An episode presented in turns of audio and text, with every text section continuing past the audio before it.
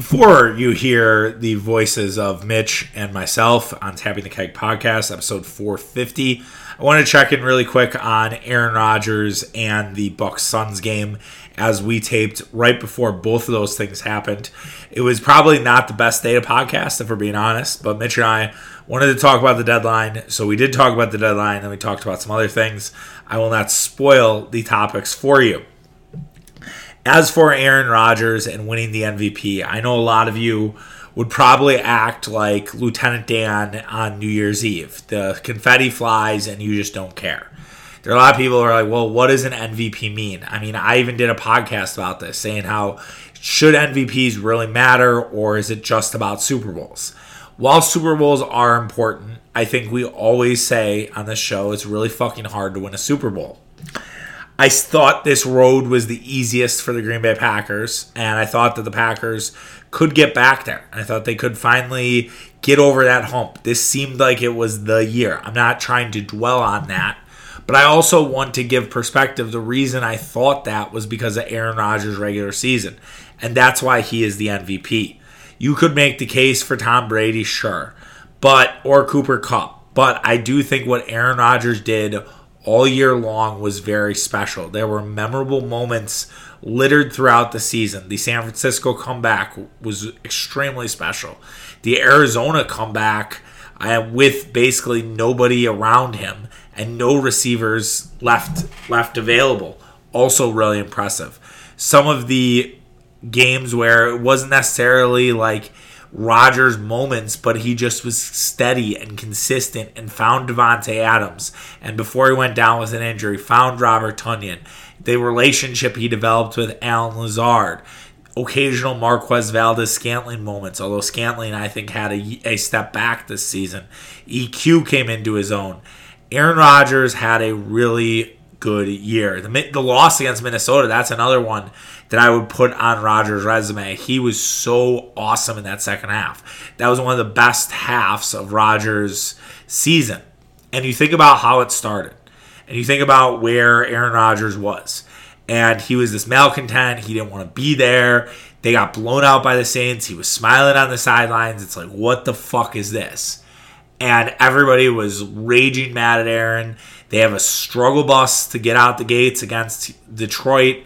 And then the second half, the Packers start to pick up speed. Then they beat San Francisco. They beat Pittsburgh. And all of a sudden, the train is rolling again, and Aaron Rodgers looks really damn good. And because no one wanted the MVP spot, because no one grabbed the MVP belt, the best overall talent in football was able to take it and say, all right, you guys don't want it, I'll have it. And I do wonder, and I, am not going to look this back, maybe Monday, who knows. Peyton Manning in his five years, was it always Peyton Manning was the best player? Or were there years where Peyton Manning said, all right, I'm just going to be awesome this entire year. You guys do what you got to do, but I'm going to be awesome and win MVP. And that there was nobody else around him. Aaron Rodgers did not get challenged once because every time you'd have a little bit of hype around Josh Allen or Patrick Mahomes, they would suddenly trip on their deck and then they're no longer the MVP. Aaron Rodgers did none of that tripping. And he had a really special regular season. And please do not take it for granted. I know that you want a Super Bowl. I know you're going to be stewing about Rams Bengals on Sunday. But Aaron Rodgers deserves your love. He deserves the credit for an awesome year. And the last few with LaFleur have been an absolutely fun ride from September to, De- to December. It's when we get into January where the scary hours begin. And Packers just need to be better. I do think that with LaFleur and Rodgers, with continued years, things will get better. Things will improve. This does not sort of scare me if you will, that this will never happen with Aaron Rodgers. And by the way, uh, Rodgers post MVP comments, he was very complimentary to a lot of people. He made multiple mentions of Russ Ball and Brian Gutekunst in his speech. He mentioned Mark Murphy. He paid tribute to Ted Thompson. He mentioned Matt LaFleur. And some people thought that this was a sign of him leaving. I, I really didn't. He also complimented Gutekunst and Ball after for making him feel really special. So the Packers finally took care of their guy. In a weird way, Aaron Rodgers became the number one boy. Shout out to Kendall Roy. That is what Aaron Rodgers became this season. Why would Aaron Rodgers want to give that up? Aaron Rodgers isn't getting traded. I will guarantee you that tonight, early on Friday morning. Aaron Rodgers will be a Packer or he will retire. You can lock that in. I don't have that sourced. I just know that is the attitude of our quarterback because the way he acted was not of a guy who was flippant or a guy who wanted to leave or left somebody out. Like imagine if you would have left Brian Gutekunst out of everything he talked about. Major fucking news story tomorrow. It's like okay, you think Harden and Simmons are divas? Here's what Aaron Rodgers did, right? Aaron Rodgers is always headline news, which I feel bad for because he doesn't deserve that. He, you know, he he can he should be able to enjoy some of the finer things in life without people breathing down his neck. But what are you gonna do? Congrats to Aaron. Congrats to Leroy Butler. We talk a little bit about Leroy Butler at the tail end of the podcast, so I will well deserved from one of my favorite Packers. Quickly on the Bucks and Suns before we get to Mitch and I. Look, the game doesn't mean a ton. The Bucks didn't show much. They played a pretty vanilla defense. The Suns tore them up. DeAndre Ayton was awesome. The overreactions from the national media about the Suns will be fun to watch. The Bucks will be considered maybe the fourth best team or the third best team in all of basketball because you know it'll be the Suns first. It'll be the Philadelphia 76ers second, and then you'll have the Bucks third. That is okay. That is, I think, exactly where the Bucks want that want to be they want to sort of be the underdog. They want to kind of have that mentality heading into the playoffs and making sure they deliver on it. And they can get back to the finals whether they are one seed, whether they're two seed, three seed, four seed. It might be pushing it a little bit, but I still think a four seed they could get there. They are going to have to do it without Pat Connaughton. To me, the story of this game is not necessarily the Suns' domination. It's that Pat Connaughton is going to be out for six to eight weeks, likely. And he's likely going to miss at least 15 games. That is a brutal loss for the Bucks after just having the trade deadline. And you could argue, well, if that would have happened, would Serge Ibaka be a buck, or would they have looked elsewhere? I don't know. I don't have that crystal ball. I'm sure Jon Horst knows. I'm sure Jon Horst is having a discussion like, we didn't have to move off Donte. We could have done this. Or if we moved Donte and this guy, we could have easily got you know, some random wing player. But I, I don't necessarily think that the Bucks are screwed playoff wise. It's again, it's similar to the Brook Lopez thing, right? He's if it's a six to eight week injury, he's back in mid April, so he's back for the playoffs. Now, will his shooting stroke be the same? I don't know. Would it be great if he got like a rookie of the year hand and just started making it rain everywhere like a Curry brother or something? That would be great. That that would be awesome. But I don't think that's happening it's going to be all right. I think the Bucks now have Portland and Indiana. You're going to need a lot more from Jordan Nwora. Last night's at Trinity, more nights at the gym, and you're going to need a little bit more from George Hill whenever he can come back. So hopefully George Hill can come back from his injury. I don't want to really watch Lindell Wigginton. I would imagine with the Bucks having multiple days off here until their Monday jaunt with the Portland Trailblazers they will add some 10 day contract guys and get some guys to fill in the roster for the time being before they make any moves come the buyout market. So it was a game, it was an unforgettable game. It really wasn't that worth talking too much about. I felt I had to honor the people. I felt I had to respect everybody here and be like, all right, we we're gonna do we're gonna do this morning podcast, even if it kills me, and we're gonna do this opening podcast, even if it kills me, and I will deliver the goods to all of you. All right, let's have me stop talking. Why don't you also hear Mitch? This is Tapping the Keg 450, and it starts now. Welcome in to another edition of the Tapping Keg Podcast, episode 450. Charlie here, Mitch here. Deadline was today and things blew up. We'll talk about the Ibaka deal, heads the Bucks for virtually nothing. Jon Horst, the God, doing it again. Also, the Ben Simmons, James Harden trade that shook up the NBA. We'll go through other East contenders, talk about the impact, how that affects the Bucks, and the roadmap for the rest of the season. talk a little bit about Super Bowl, how there is no buzz, there's no excitement. It is a very flaccid Super Bowl for the glitz and glam of Los Angeles. My wife did not like me using flaccid in that sense. And of time, we'll talk a little MLB rules, but we're up against it with the Bucks playing a little bit. You've heard my reaction, whether that was a good reaction or a bad reaction. Still think I'll feel good, uh, what, what win or lose, but we'll see. We'll never know. Um, I've we've had some brutal regular season Sun Suns losses, but we had a lot of fun in the postseason. So let me waste no more time to welcome my co-host Mitch. What's happening, dude? Oh, hell of a day. I'll just say that. Hell of a day. Um, uh, yeah. Hell of a day in, in, in several ways. So yeah, Alexa play had a bad day. Alexa play bad day by Daniel. Uh, is that Powter or whatever?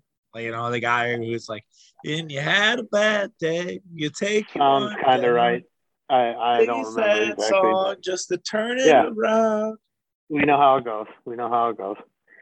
Um, yeah, heck of a day. I mean, just I don't know between the trade deadline and everything, and then uh, a personal issue popped up um, that hopefully sorts itself out in less than a month.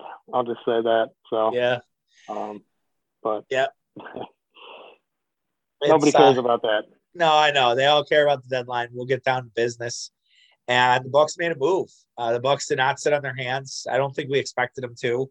Jon Horst filled the need of a backup big by getting Serge Ibaka from the Los Angeles Clippers in a rarely seen four-team deal that featured Marvin Bagley going to the Pistons. I won't get everybody that was there. Donte, our sweet Donte, going back to Sacramento. Sacramento finally gets Donte DiVincenzo. I have to feel like it's their second coming in Nik Stauskas, you know, Vivek Stauskas, Stauskas. If you ever you don't know what video I'm referring to, please look it up. And then the Clippers got Rodney Hood and Semi Ojeleye. Uh, I saw some guy who's like who's a Clippers fan. Who's like, I usually watch video on all the new Clippers. I draw the line with Semi Ojeleye. So yet again, second second straight uh, trade deadline that Jon Horst has moved off of a bad offseason acquisition. I did last year with DJ Augustin. He does it this year with Semi Ojeleye. So, Mitch, your first thoughts on Serge Ibaka joining the Bucks? Well, you know, I guess I'm not as as excited about as you. I think it's I think it's a good good pickup.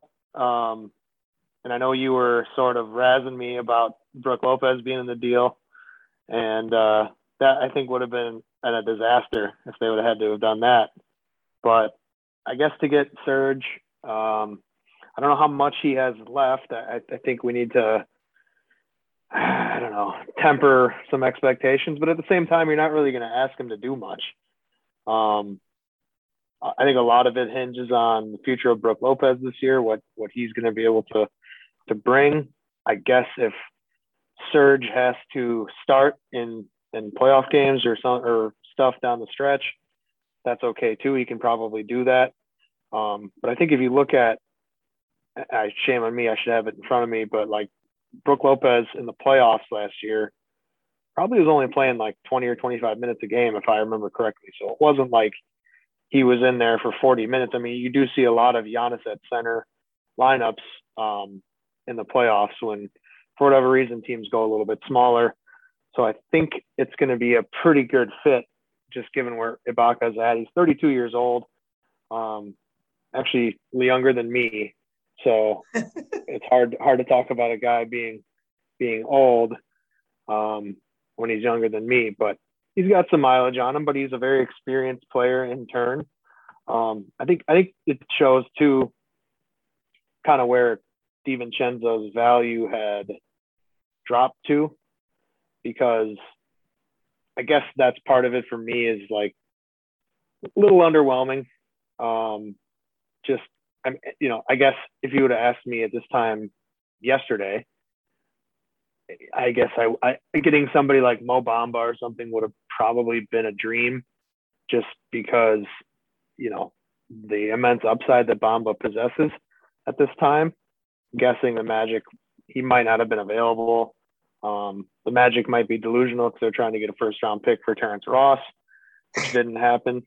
Yeah, the Magic um, Magic kind of fucked themselves a little bit today. I feel like the Magic should have taken on a little bit less or taken on some bad contracts and realized that yeah we're okay, and then we'll just buy that guy out. You know why? And they, they did. They did. They had a they had a great deadline last year, so right. Um, good on them. But yeah, they didn't do much uh, this year. I think you're gonna end up buying out some people, which maybe, you know, I think that's, you know, maybe the Bucks take a guy from them if they buy out somebody. I guess I'm more okay with Serge Ibaka than Robin Lopez.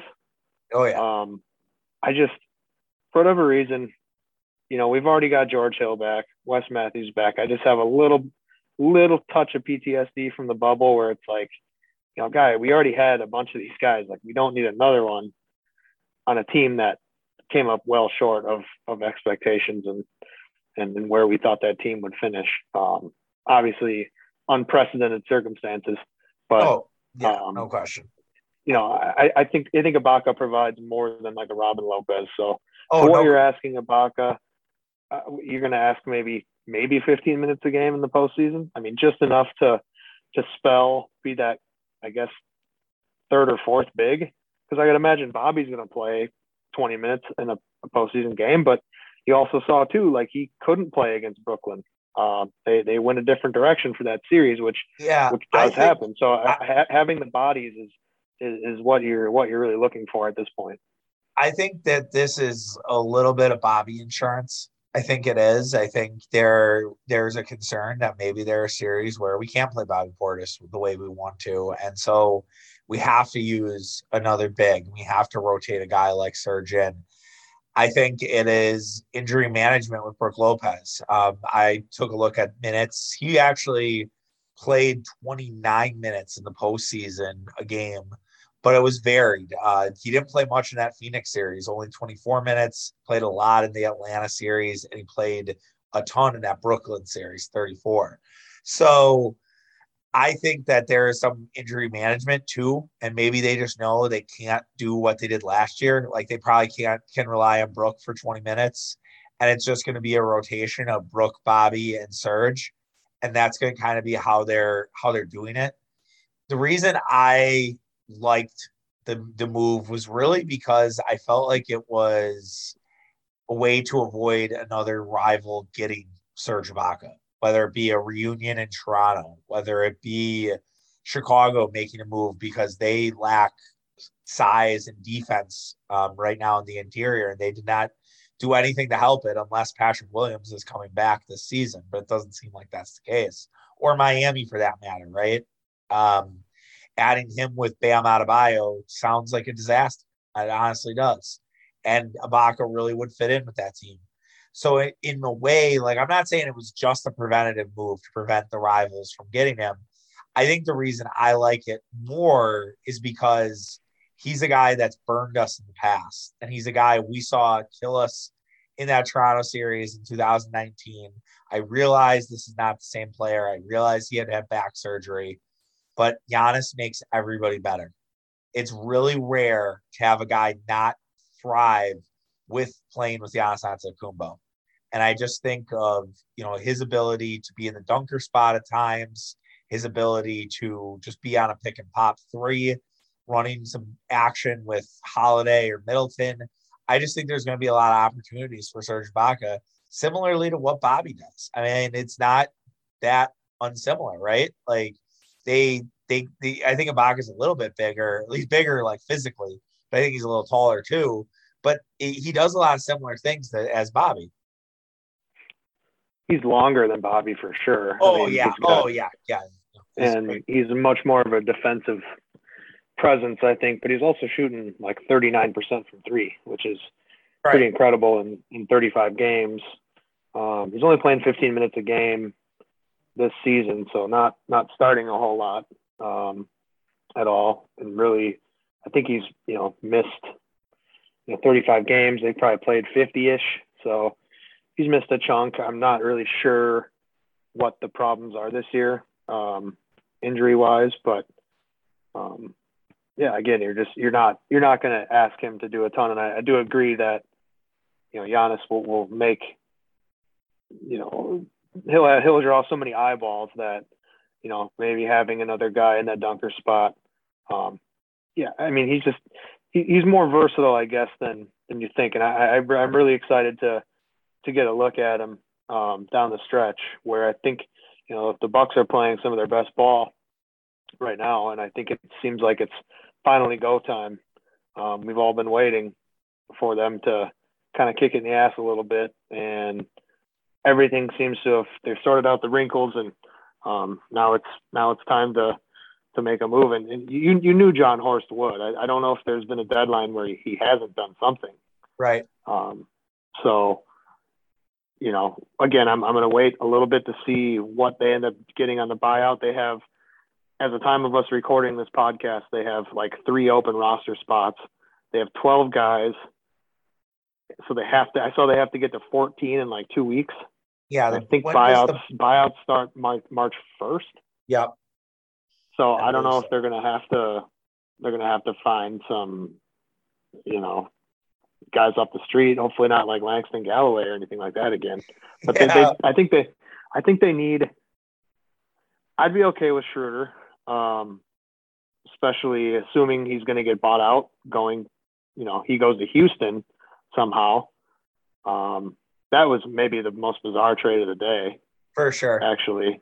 Can I um, can, can I interject and ask can ask for a um, Mary fuck kill here? Mary fuck sure. kill for the Bucks, Jon Horst, Dennis Schroeder, Goran Dragic, Eric Bledsoe. Oh boy. I I guess Mary Schroeder, fuck Bledsoe, and kill Dragic. You just is it because you hate Dragic? Is it because of that you just don't like Dragic? You don't want to cheer for Dragic? Yeah, probably. I, I guess I could probably say fuck Dragic and kill Bledsoe because I, I think Bledsoe is. But I heard that he's staying in Portland. That's that's the plan.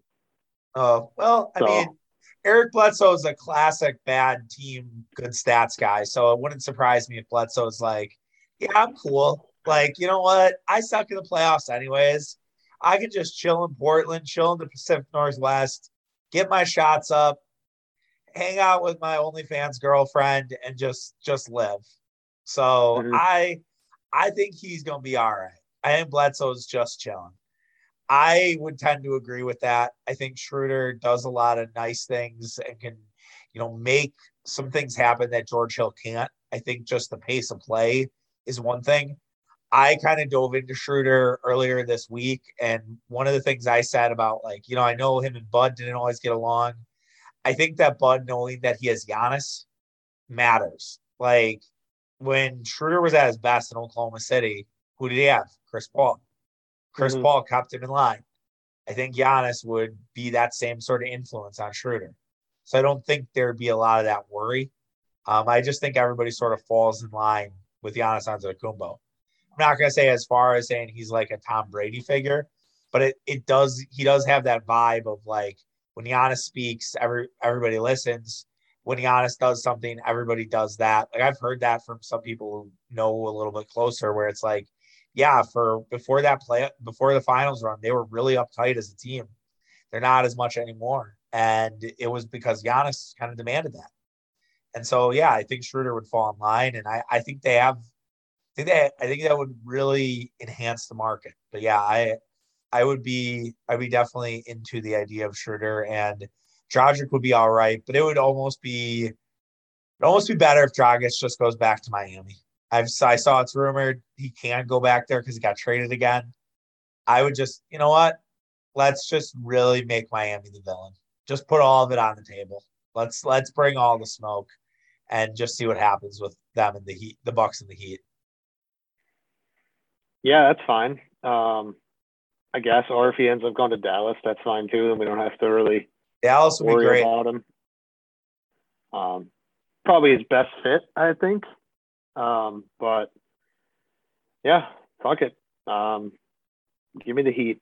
Um, I mean, that's I, I don't know how if you want to transition to other teams around the East, but yeah, Miami not not doing anything um, was interesting. But you know, a lot of these teams at the top half of the the league, really, and especially in the East, outside of Philly and Brooklyn. Well, we should know, talk we'll Philly. That, we should but... talk Philly and Brooklyn. I mean, that's the one. That's the big one. I mean, yeah, it's the it's the it's the one everybody's leading with who isn't doing a local thing today, and yeah. it's incredible. It I can't believe it happened. I know that there was a lot of smoke, and all of a sudden it was like, oh shit, this is possible. I think I think I was on the phone with Murph, or I just got on the phone with Murph last Friday, and the Shams the Shams report came out, and it was like, oh, this is possible. This is on the table. It's being talked about. And what it seemed like was Embiid really liked playing with Seth Curry. And Embiid was like, I love playing with Seth Curry. I have a good partnership with him. We, you know, see eye to eye.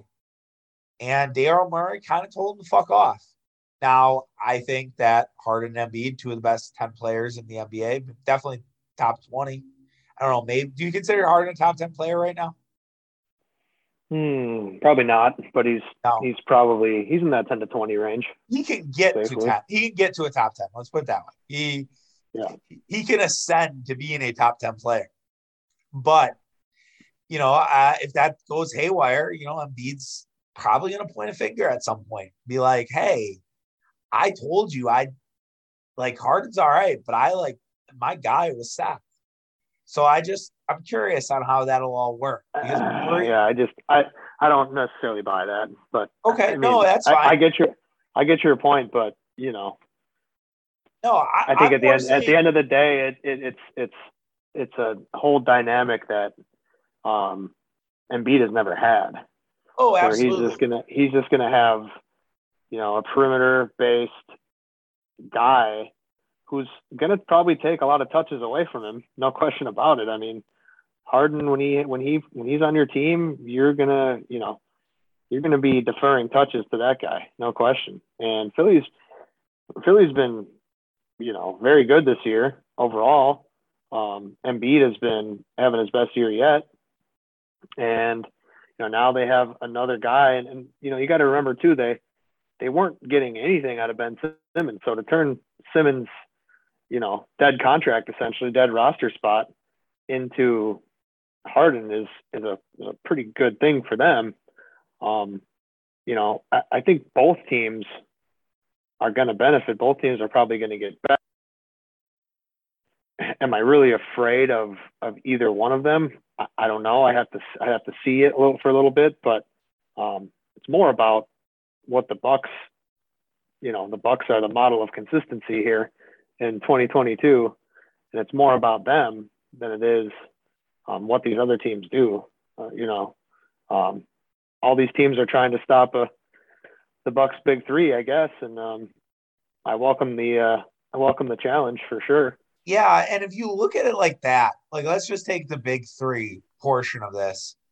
You say, all right, Philly has Embiid against Giannis, but I'm going to tell you right now, Joel Embiid can't guard Giannis for a full seven game playoff series, 40 minutes a game. Embiid's going to wear down. He just is. I, I realize he's in as good of shape as he has ever been, but Giannis is just so much faster, so much lighter on his feet than Joel Embiid. There's no way Embiid can keep up with Giannis for seven games. Do we agree? And I'm sure they'll throw Thybulle on Giannis a little bit. Sure, they'll do some other things, but a little bit of Tobias Harris. But Giannis is gonna if anybody other than Embiid, Giannis is gonna take him to the cleaners. One game, yeah, maybe. Two games, sure, but once you get that third game, fourth game, it's gonna be a really tough. I mean, Ayton, we saw it happen to Ayton. Like Ayton's pretty good defender. I would put him. Yeah. Would you put Ayton at the level of Embiid, or would you say that they're close? I mean, Ayton defensively, yeah, it certainly probably along with him. But I mean, yeah. offensively, Embiid is oh, another no, level. Yeah. But no, no, offensively, um, yeah, Embiid's, yeah, Embiid's, No, you're right. I mean, Giannis is the Terminator. Yeah, you know, he's he's he won't stop until yeah until you're dead. And so then you have Khris Middleton, and okay, yeah, Thybulle will probably assume Middleton, and that's probably going to be an issue, and you have to figure it out and find ways to free up Khris Middleton, and that's just going to be a challenge but Thybulle is nothing offensively. So how how much can you have Thybulle up there in closing minutes? How could can he really be part of your closing rotation if he's giving you nothing offensively. I I don't know. I I have that question. Um, And then yeah, maybe, Uh, but uh, like I think that he won't. He won't. He shouldn't have to do anything no, I know, but look, man. I mean, you have Bruce Bowen. shots. Bruce Bowen played played, and that was a different era. But yeah, no, that's mean, true. you know, similar guy. You know, kind of an elite defender, and you know, if you get a three out of him, it's it's a miracle. Yeah, no, that's a that's a very fair contention and a very fair point. Um, and then They got. I mean, Mac, Maxey has, has been you know taking a jump this year. You got Harden. Yep. And, They, I mean, they got guys. Like I'm not, I'm not discounting it. But what I'm saying is, if I put their big three, so Tyrese Maxey would be the third guy in their big three, not Thybulle. And but I, I put that against the Bucks. I still, I feel it's an advantage Bucks, and the same is with Brooklyn. I mean, KD is a freak. Kyrie at this point can't play at home, and Ben Simmons. I do really like the fit for Ben Simmons. Like I feel like it's the best case scenario for Ben mm-hmm. Simmons, but something has to be said about not playing basketball for all this time and then now the expectations have changed. well, and Harden too. Like, Yeah. is he going to be in shape? Is he going to get his fat ass in shape? Yeah. I mean, he's got these injuries that when you're out of shape, you know, you get hurt trying to get in shape, and then it's just a complete, you know, circus, which you've seen basically since day one when he went to Brooklyn. I mean, I don't know. What a what a weird guy. I mean, just it's just I don't know. I don't know how good of a look it is for the league once again for this type of trade to happen just because you know, it does make sense for both teams, but it's just kind of crazy that they're gonna that they're gonna flip these guys in the division. Um, I don't know. It's fascinating, but, But- yeah, we have no idea when Simmons is going to show up. Harden's currently injured. I know he's like kind of a day to day. Thing. Yeah, he's not injured. He's gonna Um, fucking play tomorrow or Sunday. Like he's gonna play. He's gonna play before the All Star break. I guarantee you. He's gonna start all of a sudden that hamstring's gonna feel okay. Yeah. Swatch, swatch. It's. I mean, that's how it goes, man. And another thing to bring up about Maxey, because I wanted to look it up before I brought it up. He his defensive rating with 100 possessions is 111 and 113 in his first two years in the NBA. That is not good. So you couple that with James Harden, who can't can't guard a light pole.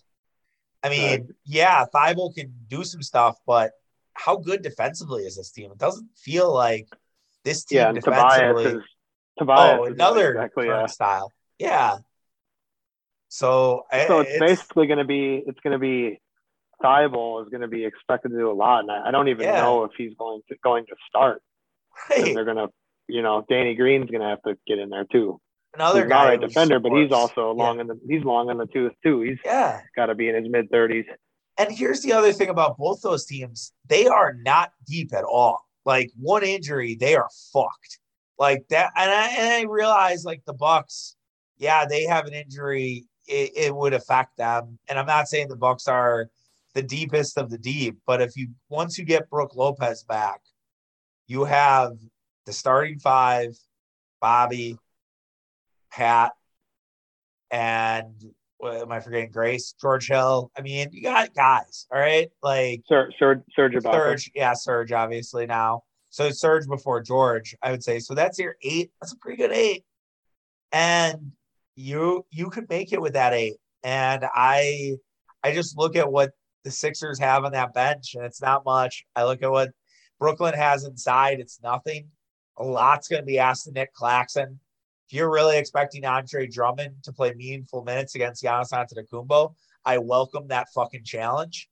Um, and yeah, I don't know. I think, I do think the East got easier today. What say you? Oh boy. I have that take. I'll I'll agree with Rami Mackel. I saw Rami say that yesterday. I was like, I'm gonna wait to see the deadline, and I, I just feel like I don't know, man.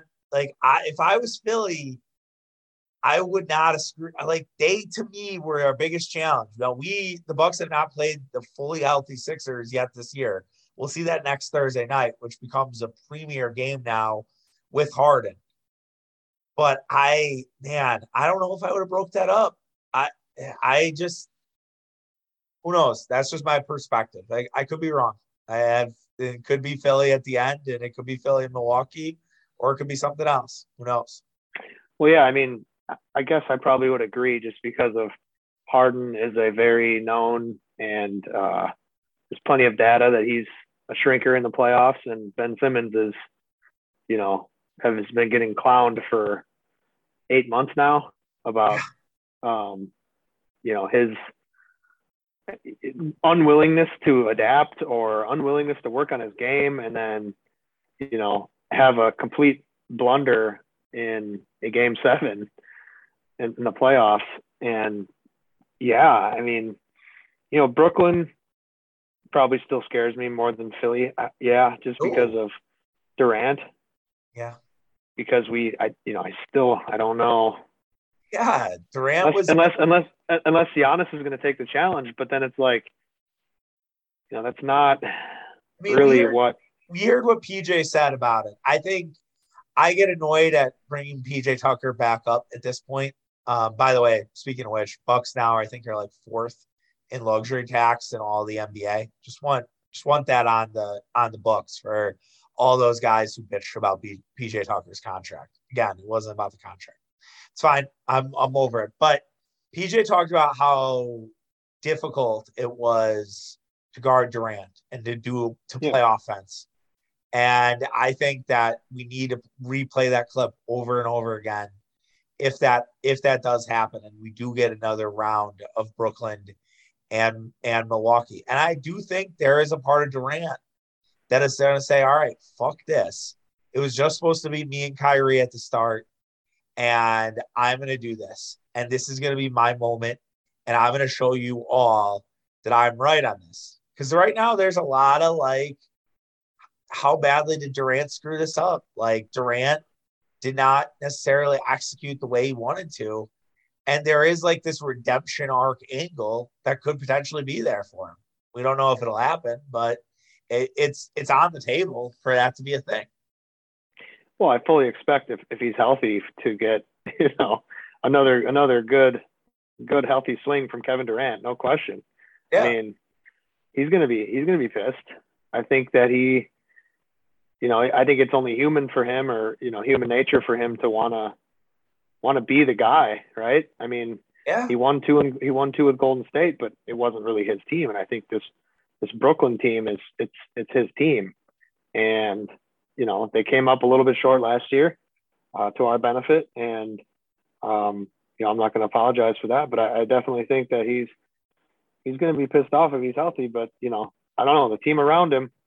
If if Simmons can can have an Andrew Wiggins like renaissance, in this in this this perfect situation for him where you know the kind of the, the spotlight's off you know he goes from philly where that fan base is is passionate and um, will let you know if you're not doing things right whereas like brooklyn you're you're you're not even you're not even the most relevant team in your own city right. so i mean the pressure i feel like should go off of ben simmons quite a bit and if he can just play that facilitator role. I mean, a lot of people are comparing him to, you know, a Draymond Green. Like that's what they'd like to see him do, where he's he is, you know, almost a, you know, Kyrie's kind of like the Steph Curry, where Kyrie's going to do a lot of stuff off the ball, and he's been doing that with Harden too.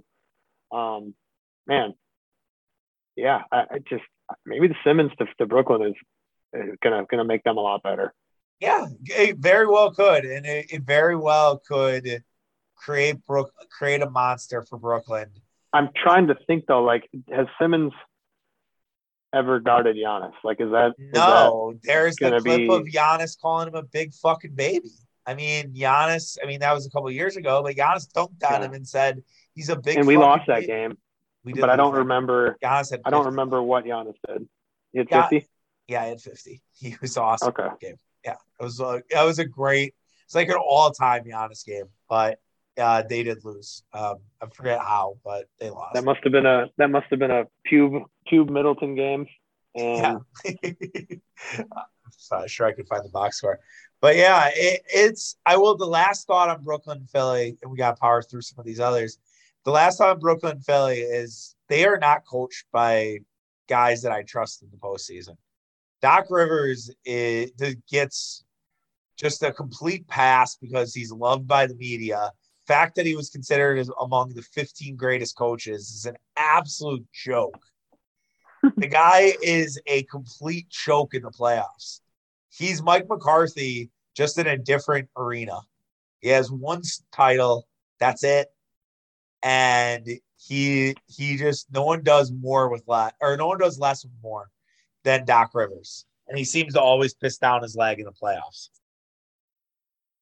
And Steve yeah. Nash, Steve Nash wasn't really built for the moment. I thought I never really was like, oh, Nash made this one adjustment in the Brooklyn series that completely changed it for the Bucks. I think Nash was just like, save us, Kevin Durant, and that was it. And so I don't really find Steve Nash to be that great of a coach. Well, Nash was was always too like he would always pull his guys with like three or oh, four oh, yeah. minutes left, and it's like a twelve or fourteen point game. Yeah. Like saving them for the next game, and it's like, you know, there's there's time here, and it was like okay. Yeah. they pulled the plug with three or four minutes left, and I thought was you know, like it's a fucking regular season game yeah, the computers must have said that's when you pull your guys. And so Nash, like, all right, listen to computers. That's what they tell me. Um, you know, not like Julius Randle knocking them out of people's hands. But um, yeah, so that that was the big de- deadline deal. Other rivals or other teams, you know, did make deals uh, that we can power through. I gave my opinion on LeVert. I didn't exactly like it for Cleveland. I felt like Cleveland got a little worse with that. I I understand the they needed some wing help but LeVert has like a 30% usage rate right now. I know he won't have that high um, in Cleveland, but I just worry that he's too much of a ball hog for what the Cavs are trying to do. Yeah, I mean, I don't disagree with that. Um, unless they, you know, have him come off the bench or something, and then their bench is formidable oh, yeah. to say the least. With, with oh, Kevin yeah. Love coming off there, hitting every fucking three he takes. Yep, so Steady. I mean, Steady. Yeah, I, I didn't know. Too, I didn't. Uh, true. If we're in the truth circle, I didn't know Cedi Cedi Osman was still in, in the NBA um, until this year. So I thought he'd really? went back. Yeah, I thought he went back to Turkey. I don't know. Uh, what did you think of Derrick White and your guy Daniel Theis going to the Boston Celtics? um, is Derrick White a true point guard? Yeah, I think so. I think it's yeah, what the Celtics. I think it's what the Celtics need, but I, would have to look through the schedule. I don't know. The Celtics might just be playing an easy part of their schedule. Like, are you buying the Celtics? You know, right now, I think they've won seven straight games. Are you buying this, or is it just, hey, they're taking advantage of kind of an easy, easy schedule right now? Yeah, I wish I had that in front of me. I might try to pull it up real quick. I mean, they, uh, I mean, you know, they're they've blown a lot of a lot of games this year. Yeah. So maybe just, you know, have they sorted some of that out, some of the puckering, and have just been able to hang on to a few more games. Now they play Denver um, tonight when this podcast comes out. Um, so that'll be a little bit of a test for them. Yeah, they but, got uh, a they got an interesting stretch coming up here. They have Denver, Atlanta, and Philly to close out, uh, and then they have Detroit. But that that closes you out for the All Star break. That's, I mean, that's a good little test here to see what Boston's about because that's well, that's not going to be easy. They blew out the uh, the Heat and their G League team. Yeah. With the only guy that played really there was Bam. Um, for them, Max Drew said 27, of course. Uh, yeah. Um, then it's after that it's South uh, Pelicans. Eh, Hornets Pelicans, at home by six. Barely beat the Pistons. Blew out the Magic and then blew out the Skeleton Crew Nets on Tuesday. So, I mean, it's a pretty pretty you know easy schedule, but I guess sometimes I could maybe get them rolling um, a little bit. But then now they have you know now it toughens up a little bit um, for the Celtics, and I, I don't know. I, I don't they, really see see them getting into the top four. No, they still have size issues, right? Like, you know, Enes Freedom was their leading rebounder yesterday. Horford, Time Lord, they they still have issues on the interior. that has been a problem for us. We talked about annoying sports fans thing last week. That's like has to be the number one thing for Boston is they just never seem to get that interior guy that is gonna gonna be a factor for them. Yeah. Well, it's Aaron. It was Aron Baynes for a couple years. Yeah. Did you hear uh, about Aron Baynes? I don't want to go on a rabbit because we don't have that much time, but like he like fell in in Tokyo and like basically like it was in the hospital for like multiple months. Really? Yeah. Did not hear about that. Yeah, Wendy wrote a story about that like last week. Crazy. Sorry, I had to bring it up, but yeah, they they really have not had size. Uh, the speaking of size, the Raptors added Thad Young, very Raptors esque. Give him a first round pick for it, which is crazy. Um, people thought Thad Young would be a buyout guy. Credit to the Spurs for making that not a reality and getting some value back. I, you know, the Raptors are going to be a team we worry about, right? Because they are they are the only demon that has not been conquered, and that's yeah. Thad Young has played Giannis well in the past, but the past is the past, and I I do think like the old Giannis narratives aren't really the same narratives that they are today just given with how Giannis has developed. Yeah, I, I don't necessarily recall a particular game against Thad Young. I would assume it would have been when he was with the Bulls. Right. Um, but those Bulls teams are so freaking bad also, when he was right. there that I mean, you know, I don't. I mean, how many? I feel like we beat the Bulls ten times in a row at least. Yeah, yeah, um, we have quite the streak against Chicago going. So, I guess sometimes if you win the game, you might forget about, you know, if Giannis struggled or not. But um, yeah, I mean, also you know, too, also too. Not, oh, sorry. Go ahead. I would say Thad Young is a guy that I kind of wanted, but I just don't think there was financially. It was would have been tough to get to the like the 14 million that he was making, mm-hmm. um, because the Bucks don't have that. They didn't have that, you know, eight or 10 million dollar trade chip sitting there. Um, and that's I guess that's one thing that we never talked about with the Bucks is, you know, I, you know, I don't know what the trade asset is, you know, next year on this roster. Um, you better hope that Jordan Nwora figures it out, or yeah, that's basically um, your hope that you need Nora. I mean, yeah, but we can cross that bridge when we get to it next right. Year. They might have to. They might have to shuffle the deck a little bit. They might have to start looking at some different things to do and kind of look to see what others have done and really value draft picks and kind of try to try to make it work. I think it gets harder and harder, you know, with and that's the league the league plans for that. And I think the Bucks just have to have to work and maneuver their way around way around their roster. Um yeah. who I forget if we had anything else, any other trades I missed. I mean, uh, Montrezl Harrell. Montrezl Harrell, yep. To the Charlotte. I mean, I don't know if Charlotte's going to be in the top six. Charlotte is a fun team. Uh, Harrell is a is a fun player, but he doesn't play a lot of defense. That Charlotte team is already lacking defensively. And now you just kind of add this to the mix. He's just another kind of bigger body with Miles Bridges and PJ Washington. PJ Washington didn't get moved. Um, there was some discussion that I saw a deal on the table that was like PJ Washington, and somebody else for Jakob Poeltl, and it didn't happen. Now, if they would have got Poeltl and Montrezl Harrell, I would have looked at that and said, okay, that kind of scares me. That makes Charlotte a little more interesting. But they feel to me a lot like Cleveland and in a similar vein, Memphis, where it's like we've seen this in the playoffs time and again. Happened to the Bucks. It's happened to so many young teams. Now I said this, I think, in three podcasts this week, so I apologize to people who listen regularly. But you don't just go to the finals your first year; it just doesn't happen. You have to deal with some shit first, and you're usually probably a second or, or at best conference finals before before you bow out. It's very rare to see a young team trudge through the playoffs. So that's kind of my thoughts on Charlotte. Yeah, and they're they've sort of kind of fallen apart here um, of late. They've lost six in a row. Yeah, they're not playing. Well.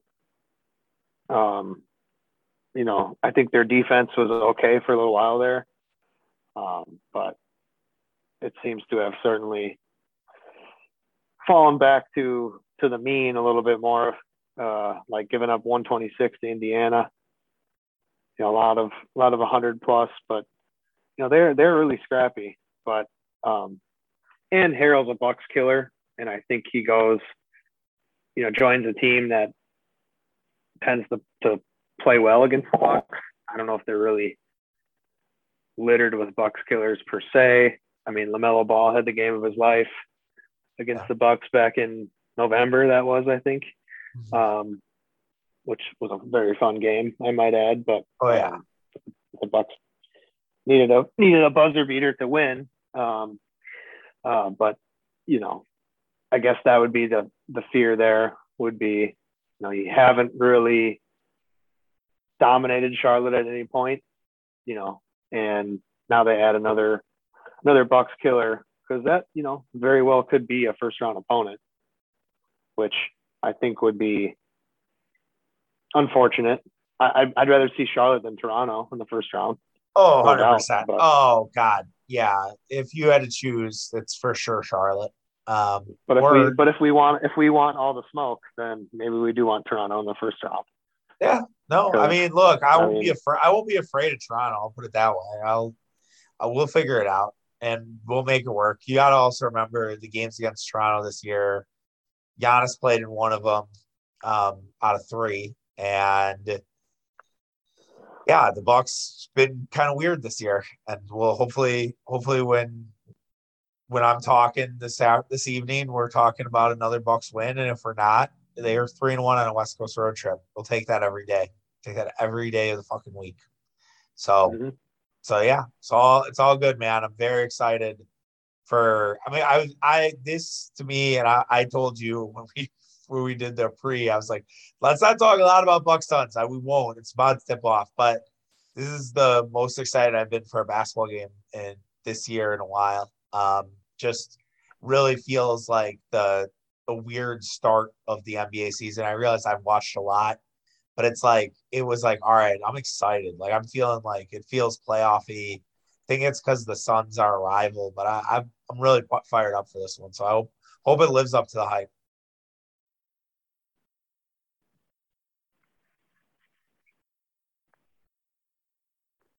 i might have lost mitch.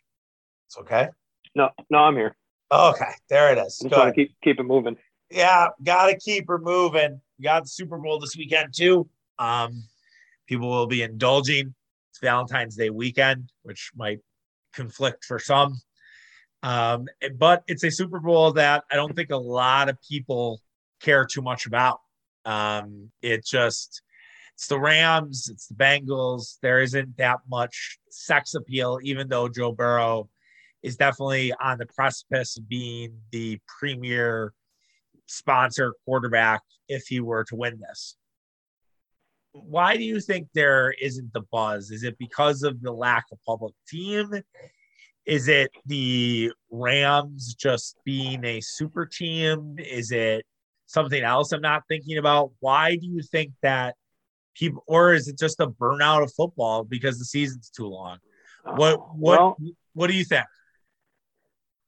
I, I don't mind the, the the football burnout. Um, yeah, but I don't think that's that's the main thing. I think it's the fact that there's no Tom Brady or no no like villain in this in this Super Bowl. Everybody everybody likes um, Joe Burrow. Everybody um, is rooting for Matt Stafford after being you know buried in Detroit for all those years. Ten what is it? Ten it was ten or twelve years he was in Detroit and um, never got anywhere near this this point. And you know, it's kind of like, well, you know, I don't really care who wins. I guess I'm rooting for, you know, I feel like most of the country is probably rooting for the Bengals because they're more the underdog. Um, and they've, you know, shocked the world to this point, and people would like to set that up where it's got some some Brady vibes from Joe Burrow, where, you know, if you remember way back, and I barely do because I was about probably 10 or 11 years old when Tom Brady won his first Super Bowl. But that was certainly not the expectation. I mean, they were taking on no, you know, the, the greatest, greatest show on turf. And, Rams were a 14 point favorite. Right. I mean, you know, there was nothing there. I I think you know what it actually, if I'm thinking about this with the no villain, it kind of reminds me of the Rams' first Super Bowl in that era, the St. Louis Tennessee game, where you had this Tennessee Titans team that it kind of came from nowhere. They that was the Music City Miracle year. The Rams, this amazing story with Kurt Warner, but it was a transitional period for the NFL, right? Because John Elway had just retired. Favre had not made the playoffs that year. They went eight and eight. Ray Rhodes. Um, Troy Aikman was on his way out. Steve Young might have been already gone. I, I can't remember all of this. So sure the fact checkers will get me on this. But it, it, it is vaguely similar to that. That game was great. I mean, that that that was an incredible Super Bowl after having a shit one the year prior in Denver and Atlanta. That I wonder if that's kind of what we're getting here is really this transitional period in the NFL because like what's to say that the Rams don't go back again in two years? Then we're all like kind of like fuck the Rams. We don't like the Rams because that's what happens when you start winning a lot. People hate you. We see that a little bit with the Bucs, but not a ton. But I guarantee you, if the Bucs win a second straight, it'll be uncool for some people to like the Bucs because that's just how it goes. And I think you're right. I think that that is a really big part of this is there is no real villain. I could argue Aaron Donald's a villain because I think he is a very dirty player that does not get called for it. And I don't really know why. It's like, oh, look how tough hmm. Aaron Donald's playing. I'm like, he's fucking choking the guy, I guess. But I, that I guess that's acceptable for just Aaron Donald. I don't know. I just I get annoyed by that. I think he's I also get annoyed that like people are acting like Cooper Kupp is like white Jesus at, at wide receiver. Um, I can find reasons to hate hate the Rams, but I think it's the annoyance that the Packers didn't even get their shot against the Rams because I still think they would have won, but they peed all over the leg. But apparently, it's not cool for Aaron Rodgers to be celebrating an MVP title, according to Dov Kleiman. I don't know if you saw that tweet today, but he, you know, Rodgers had a thing at the Waste Management Open, the Pro Am, where guy said three times, Rodgers threw up four. He's like, why is Rodgers like celebrating? Like, shouldn't Rodgers be like sad about this? This guy is like a NFL tweeter. He's a big Brady dick rider. And it's like, it was a month ago, dude. Like, Gronk was celebrating, or Gronk was partying after he lost the Super Bowl the day up. She got a lot of shit for it. But I and I looked at it like, oh man, dude, celebrating the season's over. Like that's a great that's that's a great feeling. Anyone who's played a sport knows how good of a feeling that is. So I know I tangent there, but it's um yeah, I, I think I think there there is no villain, and that's tough, man. That's that's. I'm trying to look at. I, I think the last Super Bowl probably without a villain per se might. I guess you could maybe argue Bron- Broncos and Panthers, but for sure, like Niners. Yeah, Broncos, Broncos, Panthers. You had Broncos, Panthers. You had the Pey- Peyton Manning. Manning and Cam Newton annoyed people. I think I think both those guys annoyed it, different people because you had the Brady people who didn't want to see Peyton Manning win a second one. You had Cam Newton from the Auburn days and everything like that. Ravens, True. Ravens and Niners, you didn't really have much. I guess, you know, Kaepernick wasn't what he was later with the kneeling and all that shit. And you know, we had Ray Lew- Ray Lewis bothered people and rubbed the wrong way, and that deer antler spray was a huge story heading into that Super Bowl. But it wasn't like you know, screw it, Ray Lewis. It, it comes back to the quarterbacks usually, right? And, and it was and it was the Harbaugh boys.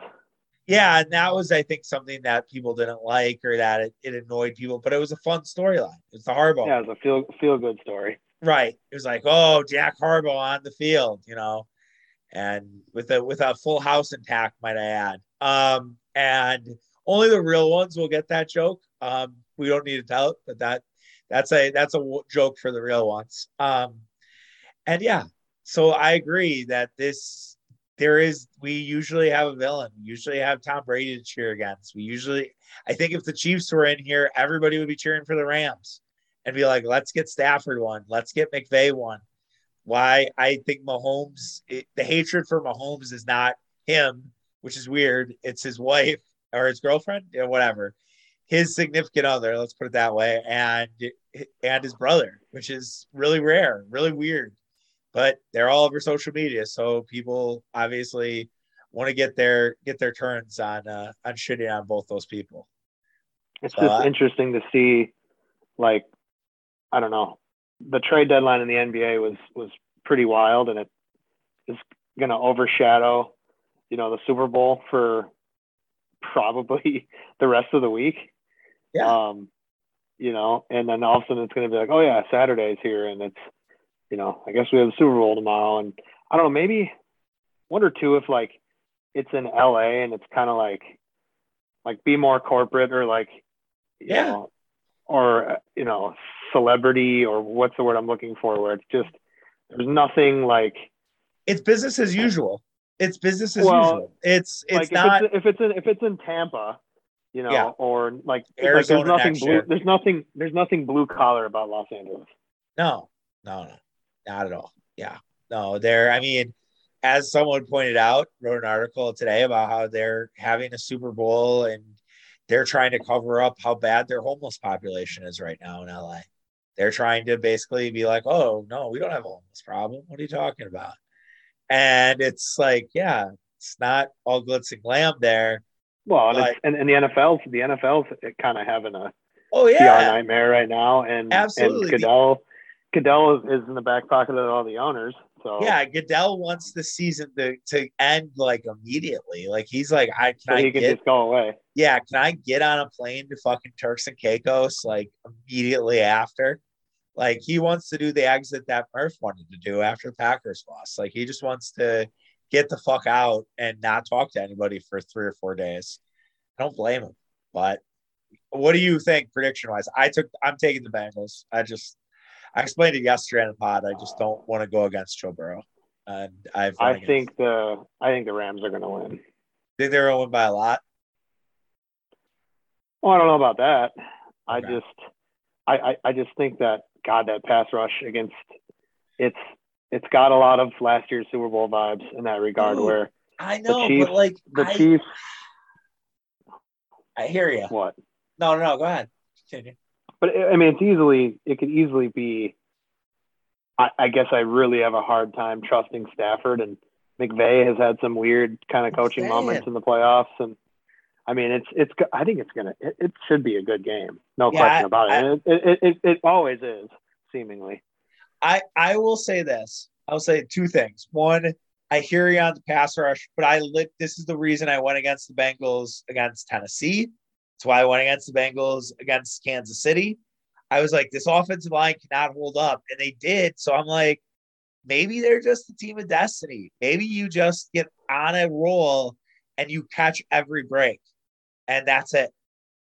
And then I was gonna say about the heartbreak thing.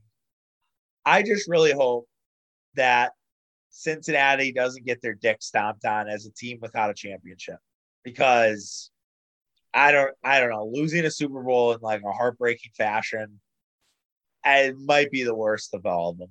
I don't know baseball losing like a Game Seven World Series on a walk off be I, I'd be catatonic if that happened to the Brewers. I don't even with all the Bucks glory I had if I we were like at Broadhouse and fucking I'm trying to think of a name.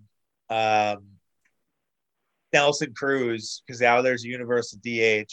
Well, it could he could be in the AL. That doesn't work. Whatever. Just hits a home run, ends it the Brewer season in Game Seven or Game Six. I would probably just get in a hole and cry, not be happy about it in the World Series. So that's uh, yeah. I couldn't. I couldn't imagine. I mean, yeah. So I hope I hope for Cincinnati fans they don't have that. But then you do remember they're also Reds fans. So then there is that where it's like, well, you guys do cheer for a shit baseball team. But, you know, I do like the Bengals. And I think everybody is going to be a Bengals fan with Burrow and Chase. They have a very fun team. And I'll tell you what, having watched them go down 21 nothing against Kansas City in Kansas City and to to weather that storm and come back, I have a really hard time worrying about them getting their asses kicked. Oh yeah, absolutely, and I I do agree. I mean, that's very that. very impressive. I do agree with you on the Stafford thing too. I just I it's crazy to say you trust Joe Burrow more, but he's fuck, he's Joey Cool, man. I hate the Joe Burr uh, nickname though. Really do not like yeah, that one. That, yeah, that sucks. That's about as lame of a nickname as you can get. That's a House Highlights nickname. Um, but what are you gonna do? It's the internet for you, man. Well, yeah, we, we should we should wrap. Um, I did real quick. Your thoughts on uh, MLB going to Universal DH? Not a surprise, right? No, not at all. It was inevitable. I'm for it. I think it's going to create. I wish it would have happened two years ago. Ryan Braun would probably still be a Brewer. I But, that, um, I had that. It's scary that I had that same fucking thought. yeah, well, very- minds think alike.